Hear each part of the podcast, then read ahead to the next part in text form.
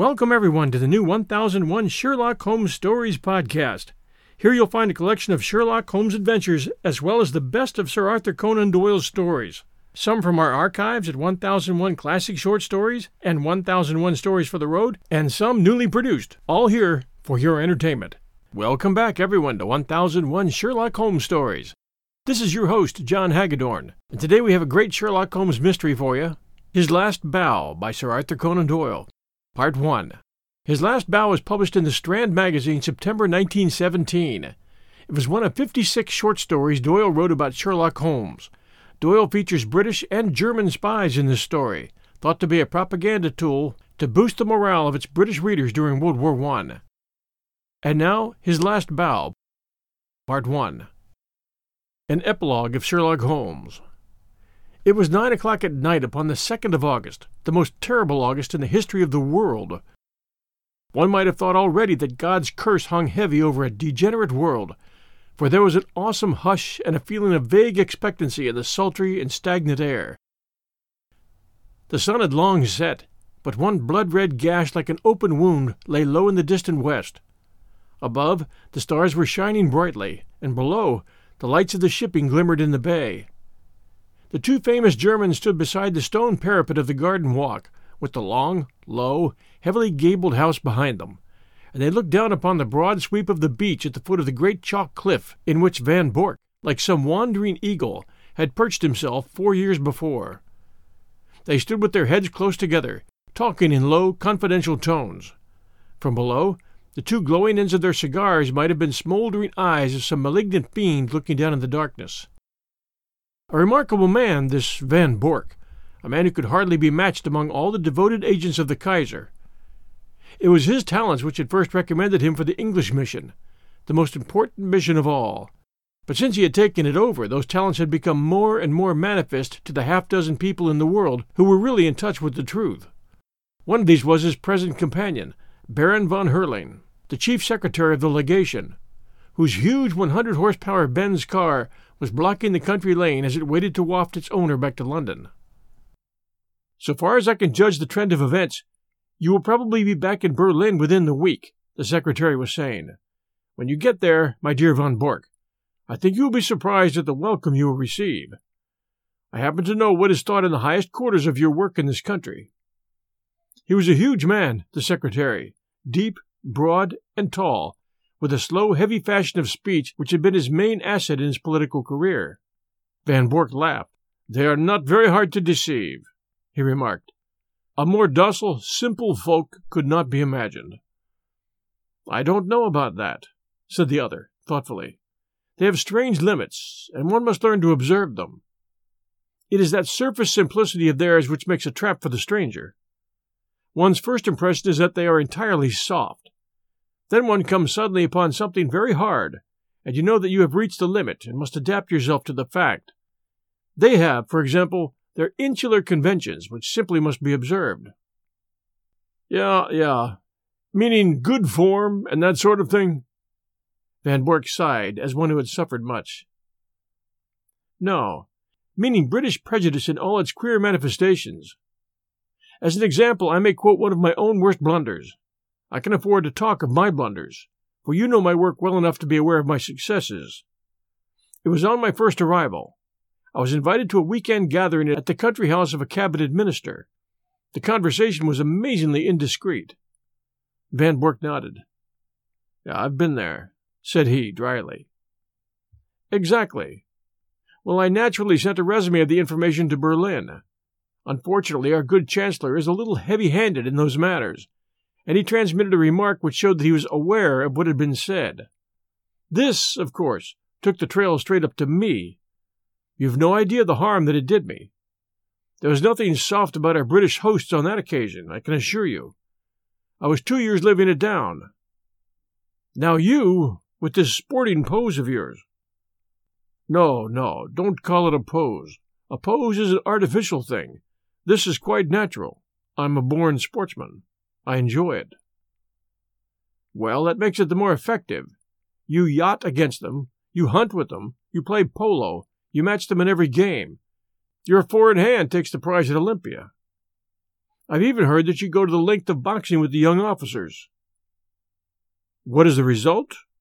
Nobody takes you seriously. You are a good old sport, quite a decent fellow for a German, a hard drinking, nightclub, knockabout town, devil may care young fellow. And all the time, this quiet country house of yours is the center of half the mischief in England, and the sporting squire the most astute Secret Service man in Europe. Genius, my dear Von Bork, genius. You flatter me, Baron, but certainly I may claim my four years in this country have not been unproductive. I've never shown you my little store. Would you mind stepping in for a moment? The door of the study opened straight onto the terrace. Von Bork pushed it back, and, leading the way, he clicked the switch of the electric light. He then closed the door behind the bulky form which followed him, and carefully adjusted the heavy curtain over the latticed window. Only when all these precautions had been taken and tested did he turn his sunburned, aquiline face to his guest. Some of my papers have gone, said he. When my wife and the household left yesterday for Flushing, they took the less important with them. I must, of course, claim the protection of the embassy for the others. Your name has already been filed as one of the personal suite. There will be no difficulties for you or your baggage. Of course, it is just possible that we may not have to go. England may leave France to her fate. We are sure that there is no binding treaty between them. And Belgium? Yes, and Belgium too. Von Bork shook his head. I don't see how that could be. There is a definite treaty there. She could never recover from such a humiliation. She would at least have peace for the moment. But her honor? Tut, my dear sir. We live in a utilitarian age. Honor is a medieval conception. Besides, England is not ready. It is an inconceivable thing, but even our special war tax of fifty million, which one would think made our purpose as clear as if we had advertised it on the front page of the Times, has not roused these people from their slumbers. Here and there one hears a question. It is my business to find an answer. Here and there also there is an irritation. It's my business to soothe it. But I can assure you that so far as the essentials go, the storage of munitions, the preparation for submarine attack, the arrangements for making high explosives, nothing is prepared. How then can England come in, especially when we have stirred up such a devil's brew of Irish civil war, window breaking furies, and God knows what to keep her thoughts at home? She must think of her future. Ah, that's another matter. I fancied that in the future we have our own very definite plans about England, and that your information will be very vital to us. It is today or tomorrow with Mr. John Bull.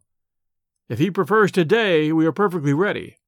If it is tomorrow, we shall be more ready still.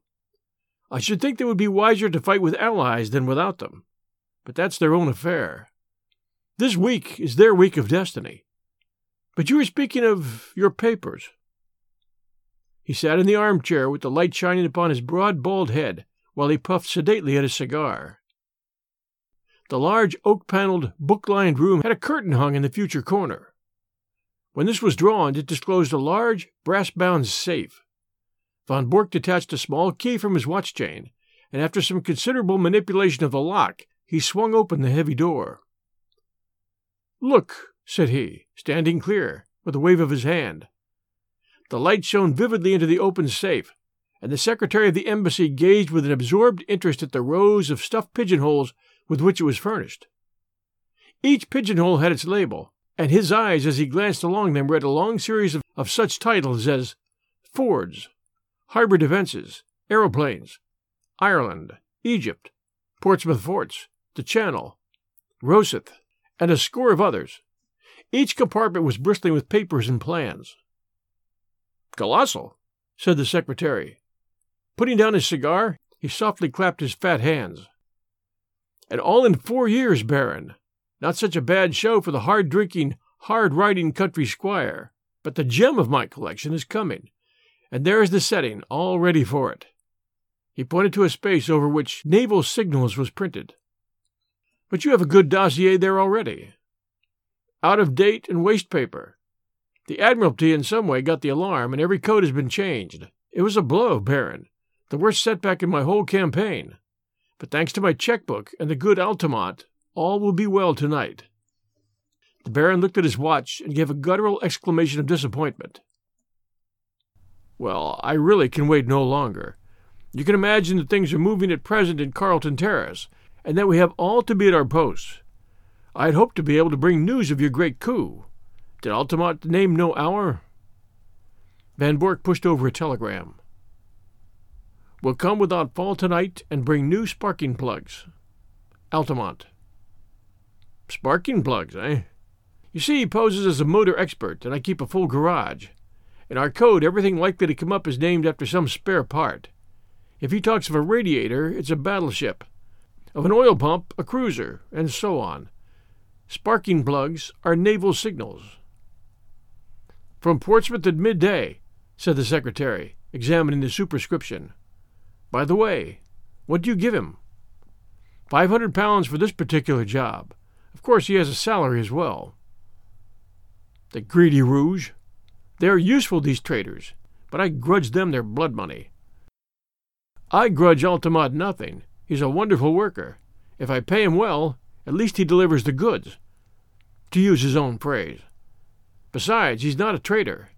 I assure you that our most pan Germanic junker is a sucking dove in his feelings towards England, as compared with a real bitter Irish American.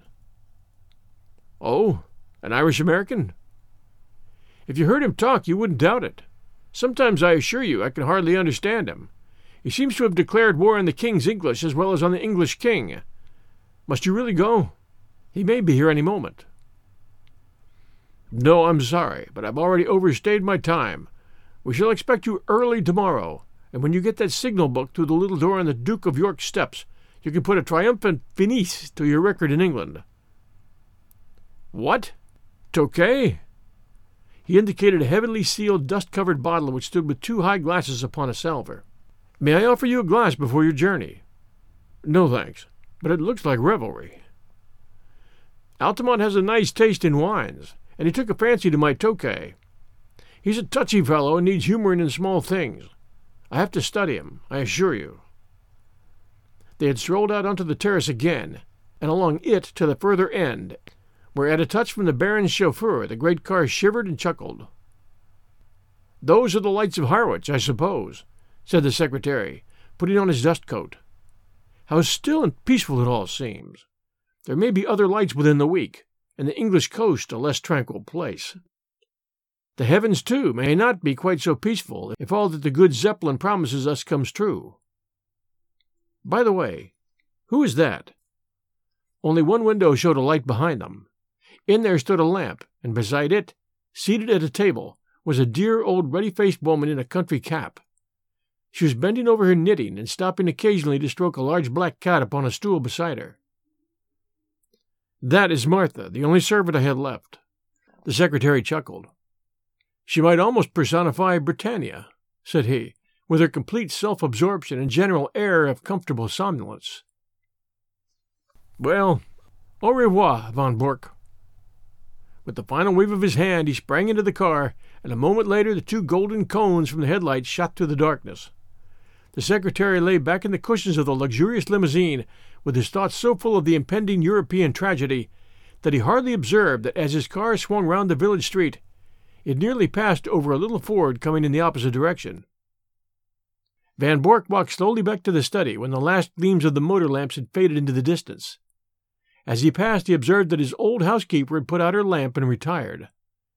It was a new experience to him, the silence and darkness of his widespread house, for his family and household had been a large one. It was a relief to him, however, to think that they were all in safety, and that, but for that one old woman who had lingered in the kitchen, he had the whole place to himself. There was a good deal of tidying up to do inside his study, and he set himself to do it until his keen, handsome face was flushed with the heat of the burning papers. A leather valise stood beside his table, and into this he began to pack very neatly and systematically the precious contents of his safe. He had hardly got started with the work, however, when his quick ears caught the sounds of a distant car. Instantly he gave an exclamation of satisfaction, strapped up the valise, shut the safe, locked it, and hurried on out to the terrace. He was just in time to see the lights of a small car come to a halt at the gate. A passenger sprang out of it and advanced swiftly toward him, while the chauffeur, a heavily built, elderly man with a gray mustache, settled down like one who resigns himself to a long vigil. We'll return to our show right after these sponsor messages. And now back to his last bow. And now back to his last bow. Well? asked Von Bork eagerly, running forward to meet his visitor. For answer, the man waved a small brown paper parcel triumphantly above his head. You can give me the glad hand tonight, mister, he cried. I'm bringing home the bacon at last. The signals? Same as I said in my cable. Every last one of them. Semaphore, lamp code, Marconi. A copy, mind you, not the original. That was too dangerous. But it's the real goods, and you can lay to that. He slapped the German upon the shoulder with a rough familiarity from which the other winced. Come in, he said. I'm all alone in the house. I was only waiting for this. Of course, a copy's better than the original. If an original were missing, they would change the whole thing. You think it's all safe about the copy? The Irish American had entered the study and stretched his long limbs from the armchair. He was a tall, gaunt man of sixty, with clear cut features and a small goatee beard which gave him a general resemblance to the caricatures of Uncle Sam. A half smoked, sodden cigar hung from the corner of his mouth, and as he sat down he struck a match and relit it. Making ready for a move? he remarked as he looked round him. Say, mister, he added, as his eyes fell upon the safe from which the curtain was now removed. You don't tell me you keep your papers in that. Why not? said Von Bork. Gosh, in a wide open contraption like that? And they reckon you to be some super spy? Why, a Yankee crook would be into that with a can opener. If I'd known that any letter of mine was going to lie loose in a thing like that, I'd have been a mug to write you at all. It would puzzle any crook to force that safe, Von Bork answered. You aren't going to cut that metal with just any tool. But the lock? No, it's a double combination lock. You know what that is? Search me, said the American. Well, you need a word, as well as a set of figures, before you can get the lock to work. He rose and showed a double radiating disc round the keyhole. This outer one is for the letters, the inner one for the figures. Well, well, that's fine. So it's not quite as simple as you thought. It was four years ago that I had it made. And what do you think I chose for the word and figures? It's beyond me. Well, I chose August for the word, and 1914 for the figures, and here we are. The American's face showed his surprise and admiration. My, but that was smart. You had it down to a fine thing. Yes, a few of us even then could have guessed the date. Here it is, and I'm shutting down tomorrow morning. Well, I guess you'll have to fix me up also. I'm not staying in this gall darned country all on my lonesome. In a week or less, from what I see, John Bull will be on his hind legs and fair ramping. I'd rather watch him from over the water. But you're an American citizen. Well, so is Jack James an American citizen, but he's doing time in Portland all the same.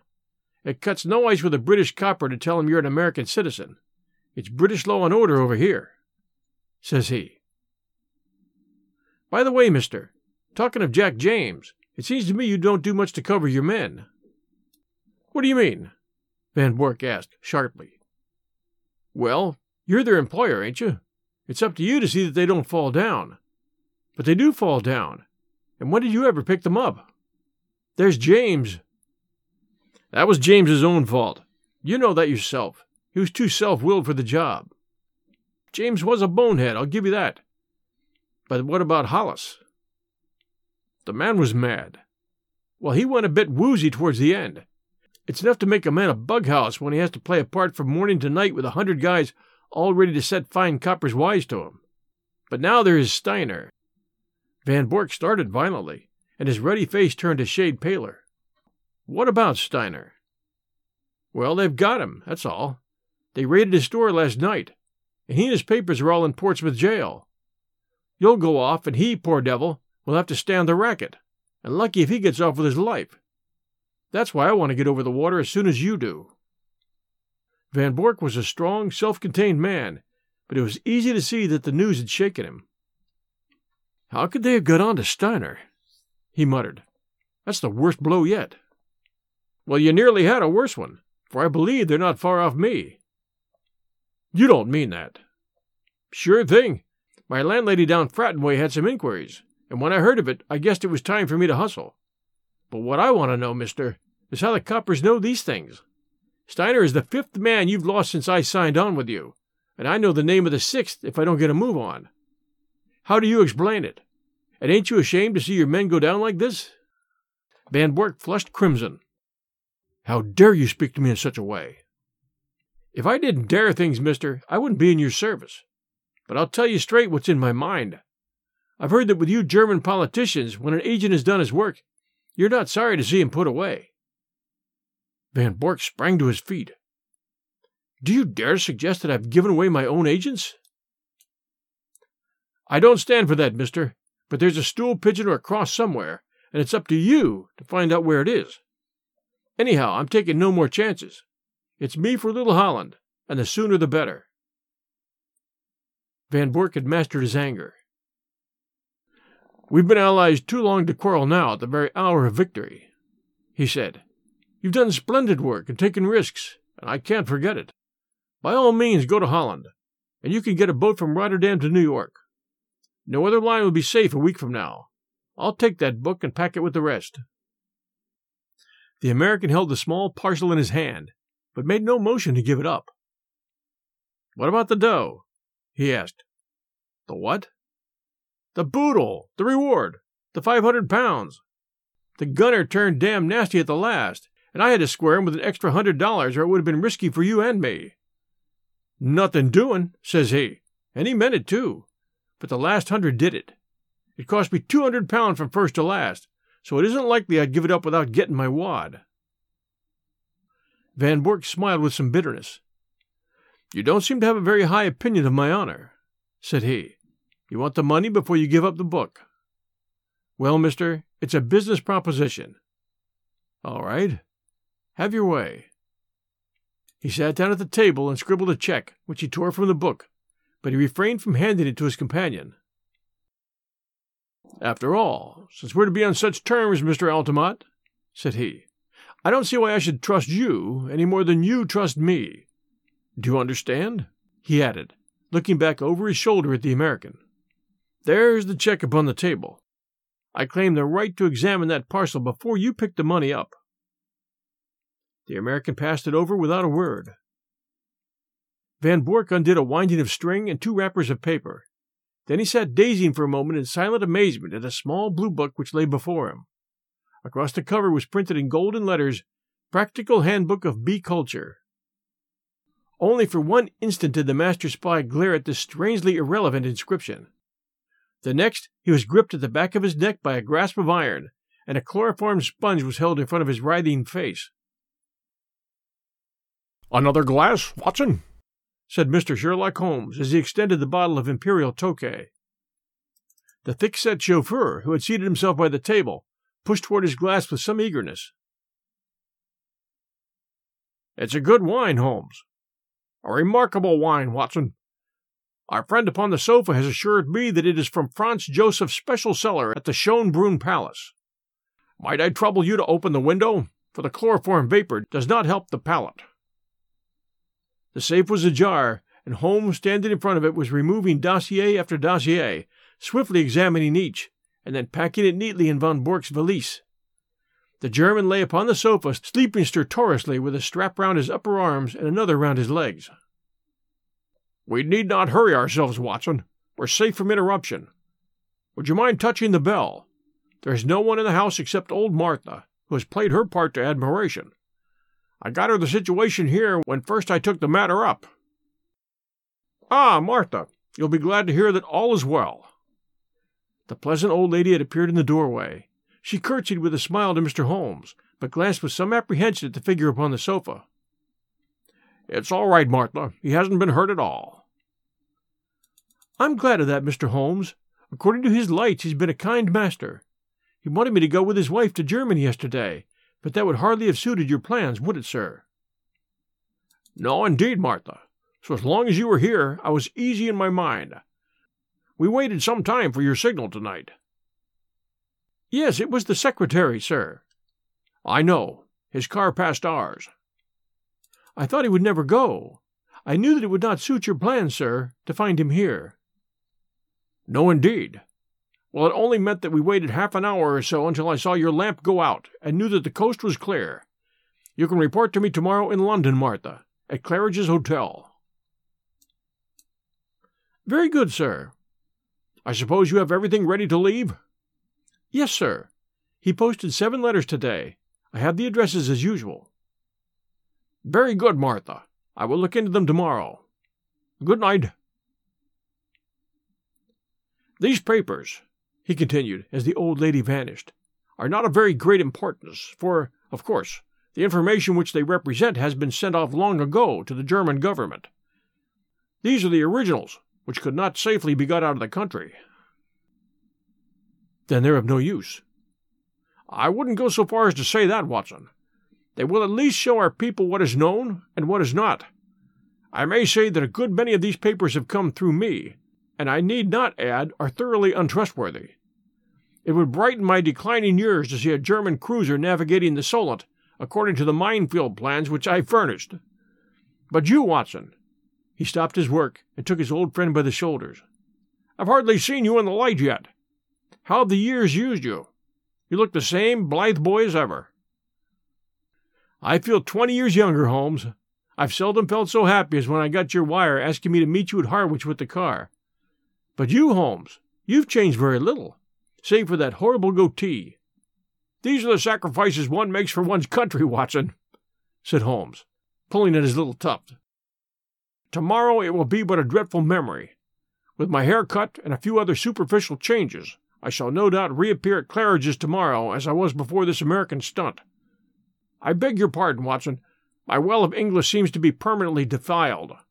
Before this American job came my way. But you've retired, Holmes. We heard of you as living the life of a hermit among your bees and your books in a small farm upon the South Downs. Exactly, Watson. Here is the fruit of my leisured ease, the magnum opus of my latter years. He picked up the volume from the table and read out the whole title Practical Handbook of Bee Culture with some observations upon the segregation of the queen.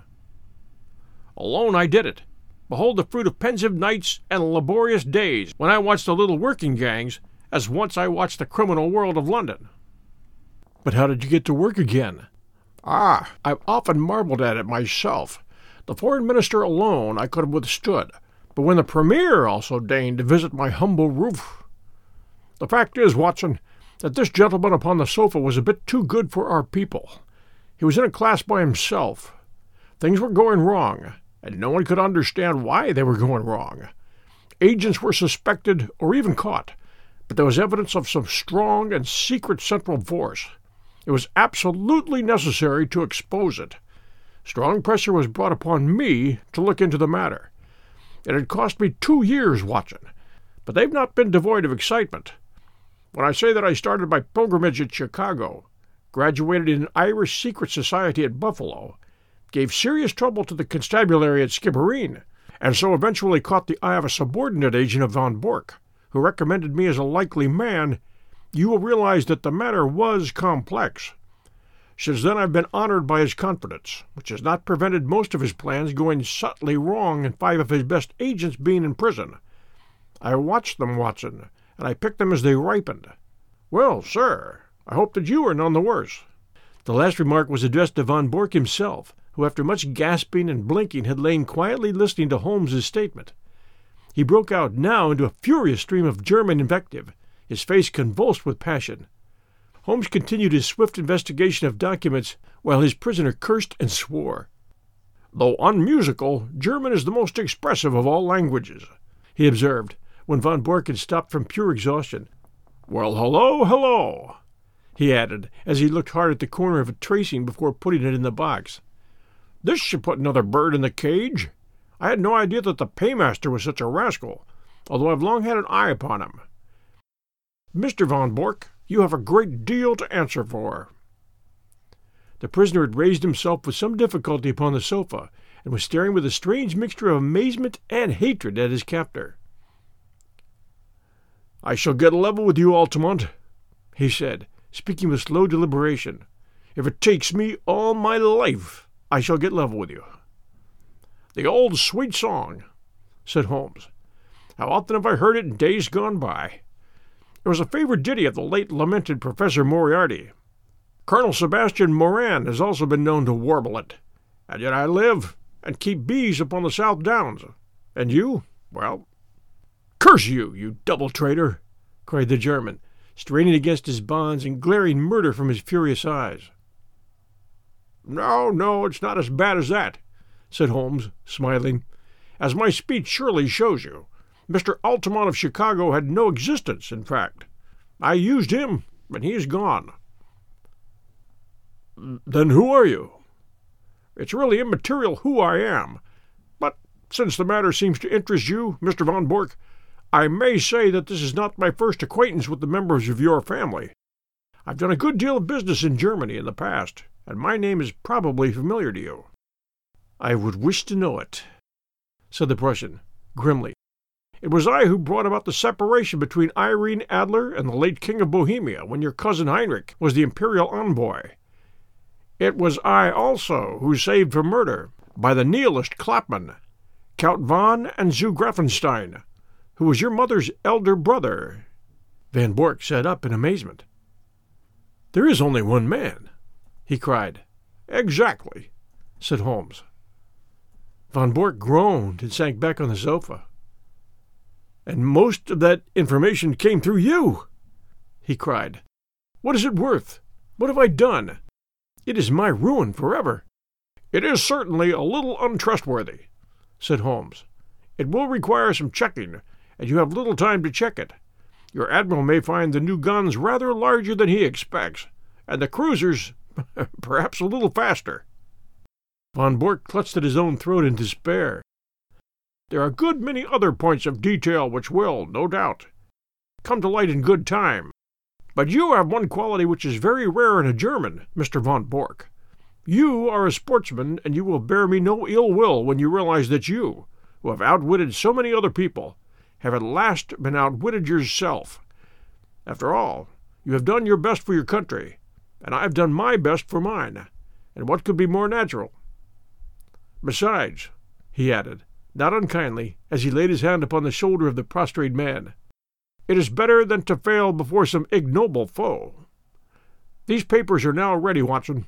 If you'll help me with our prisoner, I think that we may get started for London at once. It was no easy task to move von Bork, for he was a strong and desperate man. Finally, holding either arm, the two friends walked him very slowly down the garden walk which he had trod with such proud confidence when he received the congratulations of the famous diplomatist only a few hours before. After a short, final struggle, he was hoisted, still bound hand and foot, into the spare seat of the little car. His precious valise was wedged in beside him. I trust that you are as comfortable as circumstances permit, said Holmes, when the final arrangements were made. Should I be guilty of a liberty if I lit a cigar and placed it between your lips? But all amenities were wasted upon the angry German. I suppose you realize, Mr. Sherlock Holmes, said he, that if your government bears you out in this treatment, it becomes an act of war. What about your government and this treatment? said Holmes, tapping the valise. You are a private individual. You have no warrant for my arrest. The whole proceeding is absolutely illegal and outrageous. Absolutely, said Holmes. Kidnapping a German subject. And stealing his private papers, don't forget.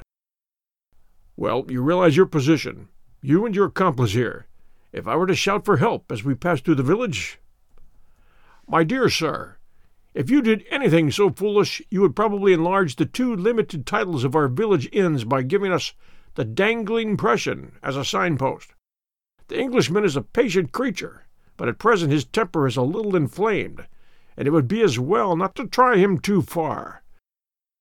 No, Mr. Von Bork, you will go with us in a quiet, sensible fashion to Scotland Yard, whence you can send for your friend, Baron von Herling, and see if even now you may not fill that place which he has reserved for you in the ambassadorial suite.